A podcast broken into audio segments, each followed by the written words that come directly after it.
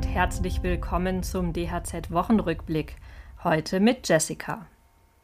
Eine Meldung von den Gebäudereinigern hat mich diese Woche beschäftigt. Und zwar geben in einer brancheninternen Umfrage viele Betriebe an, dass immer mehr Mitarbeiter kündigen. Grund dafür ist die Erhöhung des Bürgergeldes. Konkret waren es gut 28 Prozent, also fast jedes dritte Unternehmen, die angaben, dass bei ihnen bereits mehrere Beschäftigte mit konkretem Verweis auf das Bürgergeld gekündigt oder eine Kündigung in Aussicht gestellt hätten.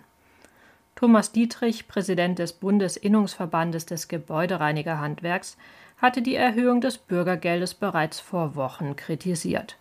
Jetzt kann man nur hoffen, dass nicht noch mehr Reinigungskräfte kündigen. Und das sind unsere weiteren Themen heute. Wir sprechen über den Einsatz von F-Gasen in Kälte- und Klimaanlagen. Außerdem berichten wir vom Bundeskongress der Unternehmerfrauen im Handwerk und schauen, wie Arbeitsminister Heil mehr Ukrainerinnen und Ukrainer in Arbeit bringen will. Aktuell wird viel über F-Gase gesprochen, genauer fluorierte Gase. Sie machen nach Angaben der EU-Kommission etwa 2,5 Prozent der Treibhausgasemissionen der EU aus. Sie werden unter anderem in Wärmepumpen, Brandschutzmitteln, Schaumstoffen und besonders häufig auch in Kältemitteln verwendet. Der Einsatz dieser Gase soll künftig eingeschränkt werden. Meine Kollegin Jana Wörle hat sich ausführlich mit dem Thema beschäftigt. Was soll sich denn künftig ändern? Der Einsatz der F-Gase soll schrittweise sinken. Bis im Jahr 2050 sollen möglichst keine mehr von ihnen verbraucht werden.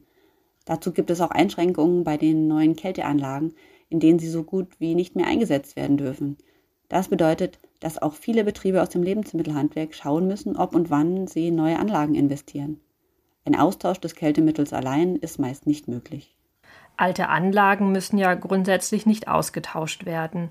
Der ZDH geht aber trotzdem davon aus, dass Anlagen früher erneuert werden müssen. Ja, genau, denn sie dürfen je nach Anlagengröße auch schon bald oder spätestens in einigen Jahren nicht mehr gewartet und instand gehalten werden.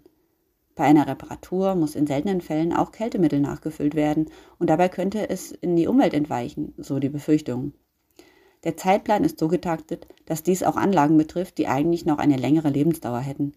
Ohne Wartung müssen sie dann aber getauscht werden. Final beschlossen ist die Verordnung zwar noch nicht, aber die Trilogverhandlungen sind abgeschlossen.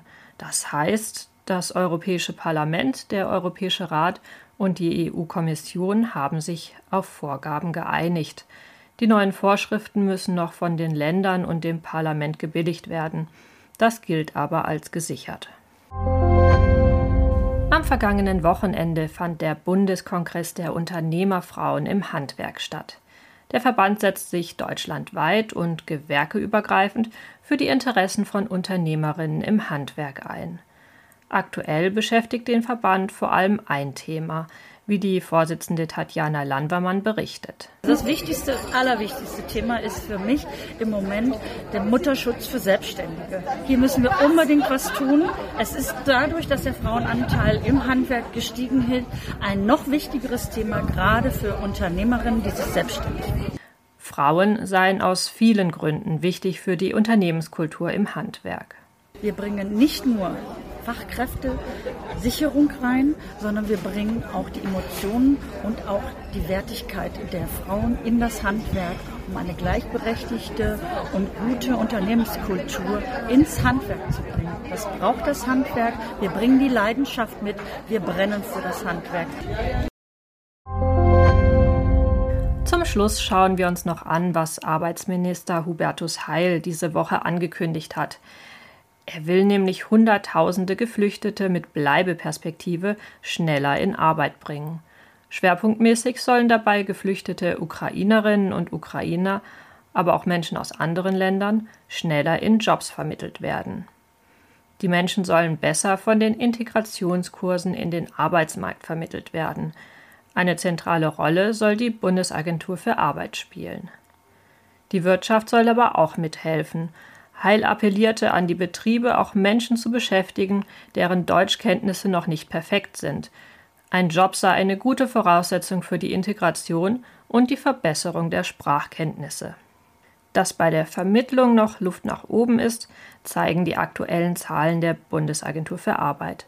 Bisher haben nur rund 20 Prozent der Ukrainerinnen und Ukrainer, die seit Kriegsausbruch nach Deutschland gekommen sind, einen Arbeitsplatz gefunden. Hoffen wir, dass es bald mehr werden. Ich wünsche euch ein schönes und erholsames Wochenende.